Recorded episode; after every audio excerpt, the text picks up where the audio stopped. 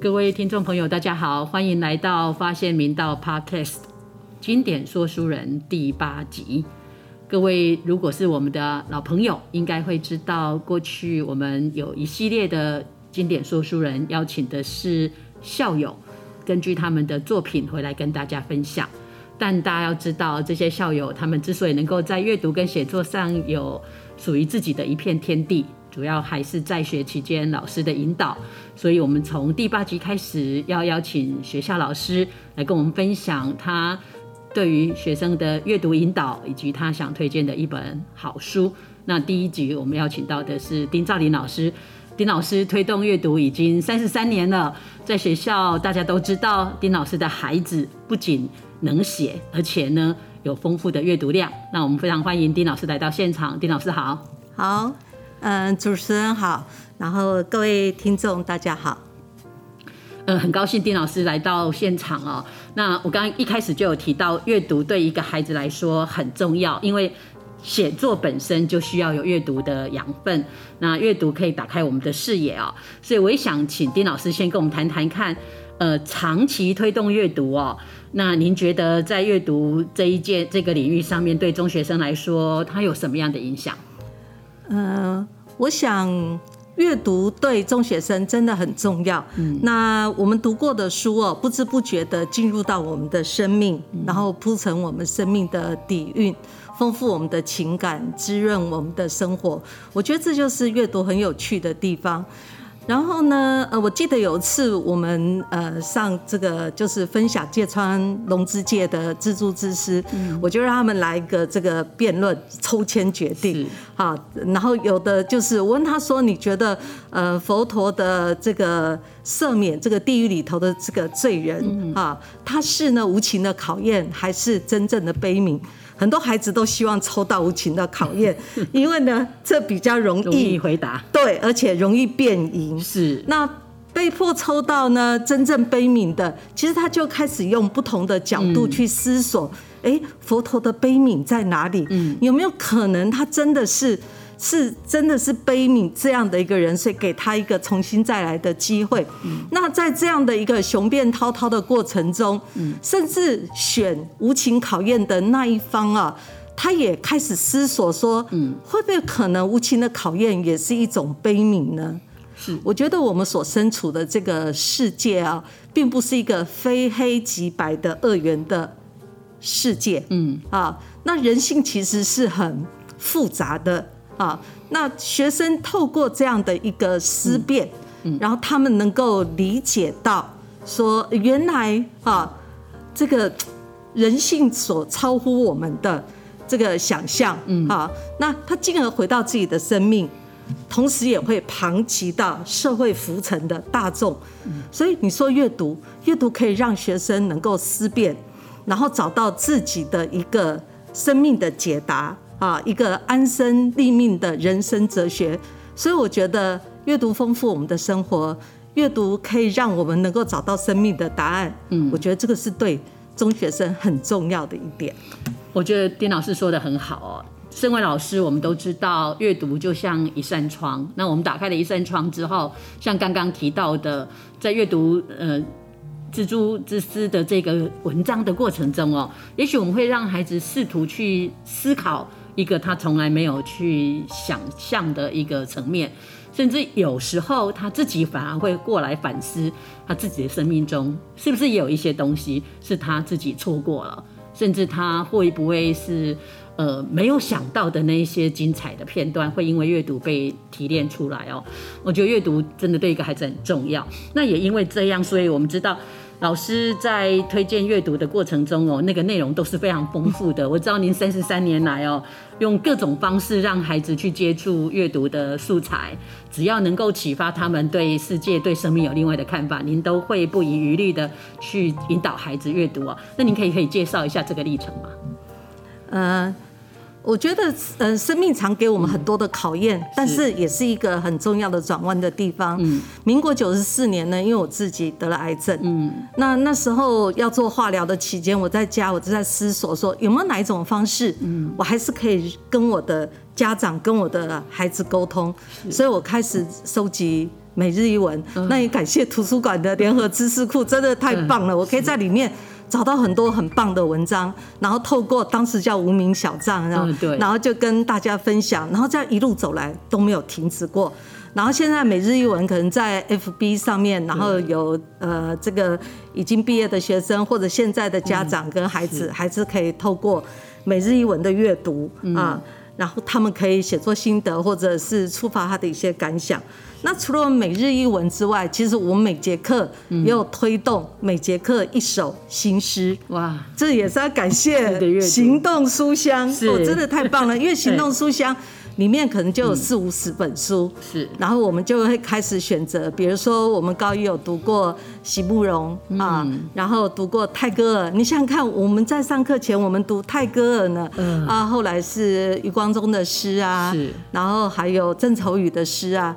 我我我让孩子只用五分钟哦，他们选一首他喜欢的诗，然后带着大家朗诵一遍。说明说为什么我选这首诗，我最喜欢这首诗的哪几句？还有呢，哎，简单的一些细评，我从来不会说你这样讲不对，嗯，或者怎样。我觉得诗就是这样，让你不害怕，是让你愿意亲近。所以后来我觉得这就是一个国文课的一个美好的开始，让他们去读每节课一首诗。所以你的学生很幸福，也没有。我觉得最主要是要有书，没有书其实很难推动，对不对？对。然后另外还有这个读书会，我也希望他们能够做到每个月读一本书啊。嗯。像高一我们就共读共读。读书会，比如说我们要去东台湾，我们就去读宫东的教堂。哦。然后高二的时候，我们就主题读书会啊，比如说刚刚讲的这个。呃，芥川龙之介的读书会，三毛的读书会，就是一个主题式的，然后让他们去阅读他的各种不同的书。嗯，那同学借由说，哎，我不是只读这一本书哦，我也同时听到其他各组介绍的这个作者相关的其他书。是，那我可以哎挑我喜欢的，再进一步的去阅读。那这真是深度。对啊，那。我觉得他们很喜欢的是我在高三下学期推动的一个叫戏剧读书会。哇，哈，因为那个时候兵荒马乱，可是我给他们一个目标，我说我们来读元杂剧《窦娥冤》啊，然后读完了之后，他们还改编剧本哦。哇，改编剧本，他还跟我要求说，老师，我们这次的那个表演呢，我们要录影啊，然后我们要上传到 YouTube 去。嗯，我希望这是我们的一个毕业礼物啊，我也。透过自评他评，让他们学，呃，像奥斯卡一样，什么最佳导演、最佳改编剧本、最佳呃主角等等之类的。其实不同类型的读书会，我发觉他们其实真的很喜欢，就是不同的尝试，我们都在。阅读那样子，那丁老师用这么多不同形式的阅读哦，不管是每日一文，让他每天去呃有一些知识的来源进来哦，或者是行动书香哦，然后主题阅读。但是我觉得，我知道丁老师刚刚有提到，你们在做东台湾走读的时候，你会让他们先预先读相关的文章。可是我觉得更重要的应该是走读吧，嗯，走读那一段时间也是一种阅读哦，要不要分享一下？呃。东台湾设计啊，其实这个缘起，呃，其实是蛮悲伤的。就是，呃，那时候台北有一个呃无目目的杀人，在公车上无目的杀人。我心里一直想，如果我们的心有爱有温暖的话，我们不会去做这样的事。他一定长期被忽略。所以后来我就呃在班上推动幸福微光，然后这个就是我们的一个走读教育。我们透过走呃阅读书。就是宫东的教堂，是，然后阅读人，比如说宫东教堂的这个呃这个白冷会的教士们如何在东台湾耕耘，嗯，然后我们呃去我们认认呃就是我们班上有捐的孩子的书屋，嗯，我们也了解他们是怎么在那个地方经营孩子的书屋的，然后我们也阅读大自然，我们去走台湾唯一一段没有公路的。阿拉因古道要走四个小时，那我觉得借由阅读人、阅读书、阅读自然，让孩子的心中有一种勇气，有一种理解，对不对？这么多好的人在那里做这么多好的事，那我觉得这是可以让孩子的心里充满光明跟力量的。对，我觉得走读哦，一直在明道有很多的老师在推动。真的，人生就像一段一段的风景哦。嗯。那如果你有机会可以走到你生活以外的场域，你会发现有更多的人事物。呃，也许他让你感动的点哦，是你很难想象的，但你走过去了，故事就进来了，对不对？好，我们今天因为时间有限，所以我们得回到文本哦。丁老师有好多精彩的东西，我希望以后有机会再来。那回到文本呢，老师呃有讲到行动书香嘛？除了说哎国文课的时候阅读诗之外呢，我想老师应该也有。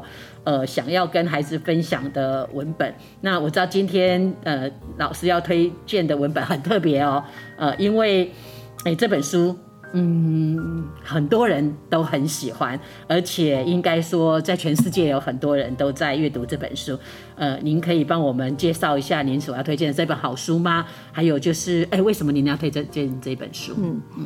嗯，我很喜欢这本书哦。那我也觉得这本书非常的神奇。嗯，也就是说，不管哪一个年龄层、哪一种身份，或者是面临哪一种人生的困境，都可以在这本书里头找到生命的答案。然后那么神奇，它是一本哲学的书吗？其实不是，它是圣艾修伯里的小王子啊，小王子。对，那我觉得说呢，一本书能不能在某个阶段进入你的生命，然后。点亮你的生命啊！我觉得那就是一本很好的书。没错。那《小王子》这本书呢，它其实它教导我们的就是童心。是。他希望我们不世故，不世侩，不算计，希望我们天真善良，然后勇于去跟别人建立关系，就是驯服嘛。嗯。啊，那所以我觉得说呢，这本书在。呃，中学阶段或者在我们生命当中，我们其实都很需要这样的一种童心，嗯啊。然后我觉得在这本书里头，很多人都会提到小王子跟狐狸的关系。是。那狐狸其实告诉小王子有一个很重要的，就是你要驯服。嗯。像书里头好多个角色，比如说国王也好，酒鬼也好，地理学家也好，那个很寂寞点灯人也好。其实你会发觉，他们其实都很孤独。那如何要摆脱这种孤独，建立幸福？哎，其实就是驯服。对。那驯服是什么呢？驯服就是建立关系啊，就是建立关系。那我觉得驯服是必须要出于自愿的。了解。啊，就呃这种爱是不能勉强的。嗯。好，那在这样子互相尊重的过程中，我们得到了自由。嗯。因为自由。才能够独立，嗯，因为独立，我们才能够不受到所谓威权的一种摆弄，嗯。啊，所以我觉得这个和别人去建立这种关系，其实是在中学这个阶段，不要说中学，这是我们这一辈子，我们可能都用得用得着啊，这样的一种驯服，嗯。啊。嗯，所以我我很喜欢这本书的原因在这个地方，很特别的角度哈。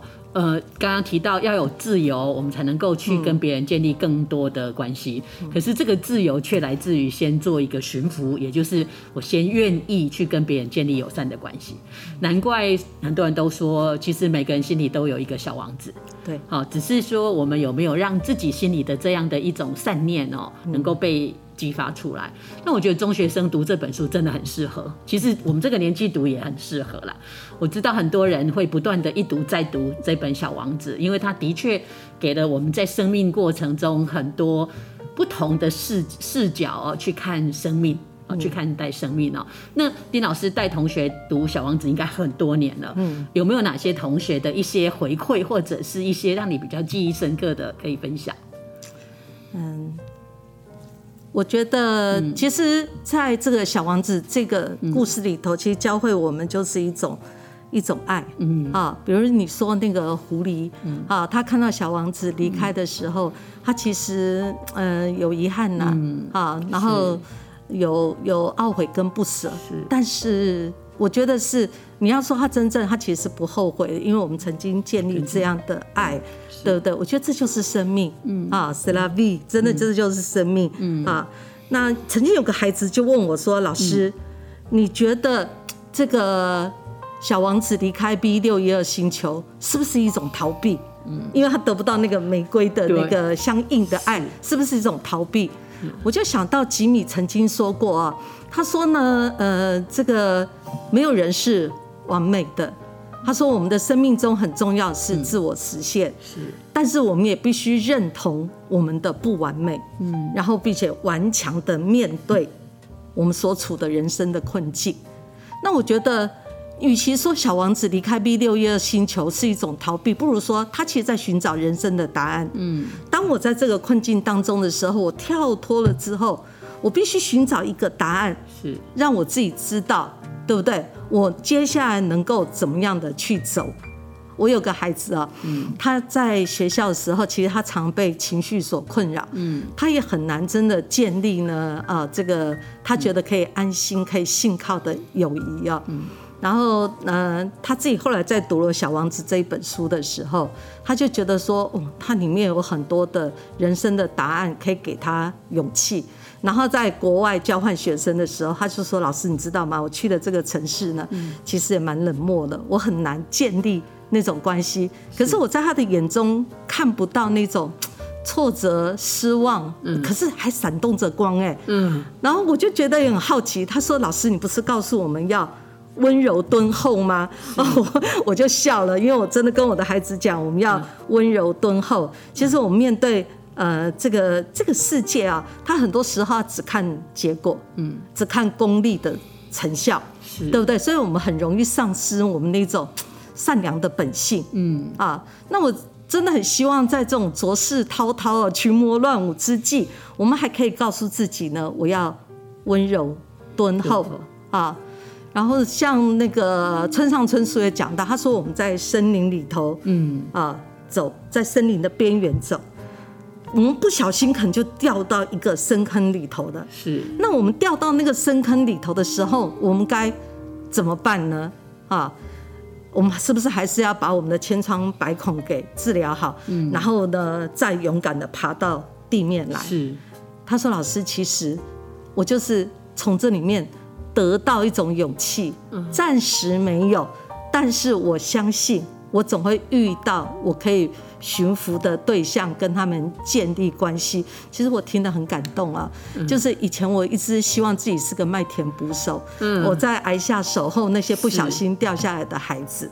后来我就想，我能不能给他们一些力量，让他们不至于掉下来？是，即使面对很多生命困境的时候，他可以自己找到。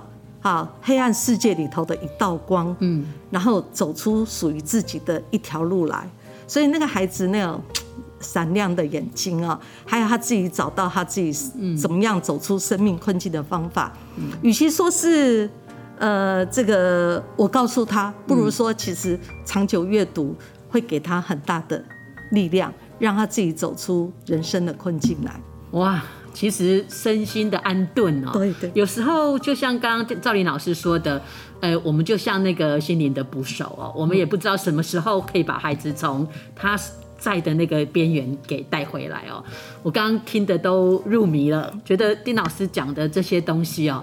是一个阅读者很大的一种呃幸福，就是说我们会在文字的阅读中哦找到我们自己的天地，还有天地以外的天地。那所以阅读的确是一件非常让人家难忘的一件事哦。呃，今天也很高兴请到丁老师，呃，也很谢谢所有的听众朋友。呃，我是主持人 Amy，呃，明明道中学林副校长哦。那我们从第八集开始呢，将会邀请老师们跟我们来分享他想推荐给同学们阅读的一本书。呃，经典说书人，他就是为了要推广阅读，也会希望每一个阅读者啊，都能够在阅读的天地里面让心灵更丰厚。呃，欢迎大家持续关注我们的发现明道 Podcast。非常谢谢丁老师。嗯，丁老师最后有没有给我们的听众朋友再一句勉励的话？我我我我想呢，就是嗯，阿根廷小说家波赫斯曾经讲，他说：“我想天堂应该是图书馆的样子。”那我觉得我们明道何其有幸，我们有一个像天堂一般的图书馆。所以不管你身边有没有，都请你走进去。翻开一本书，然后你不但是阅读书，其实也是阅读自己的心灵啊！祝福大家享受阅读的快乐。哎，身为图书馆馆长，我要说，学校有一座图书馆很棒，但能够有一群推动阅读的老师更棒，因为只有他们不停的手，才能够让每个孩子的心打开，走入阅读的世界。今天非常欢迎大家来到这里，跟我们一起聆听，谢谢大家，谢谢。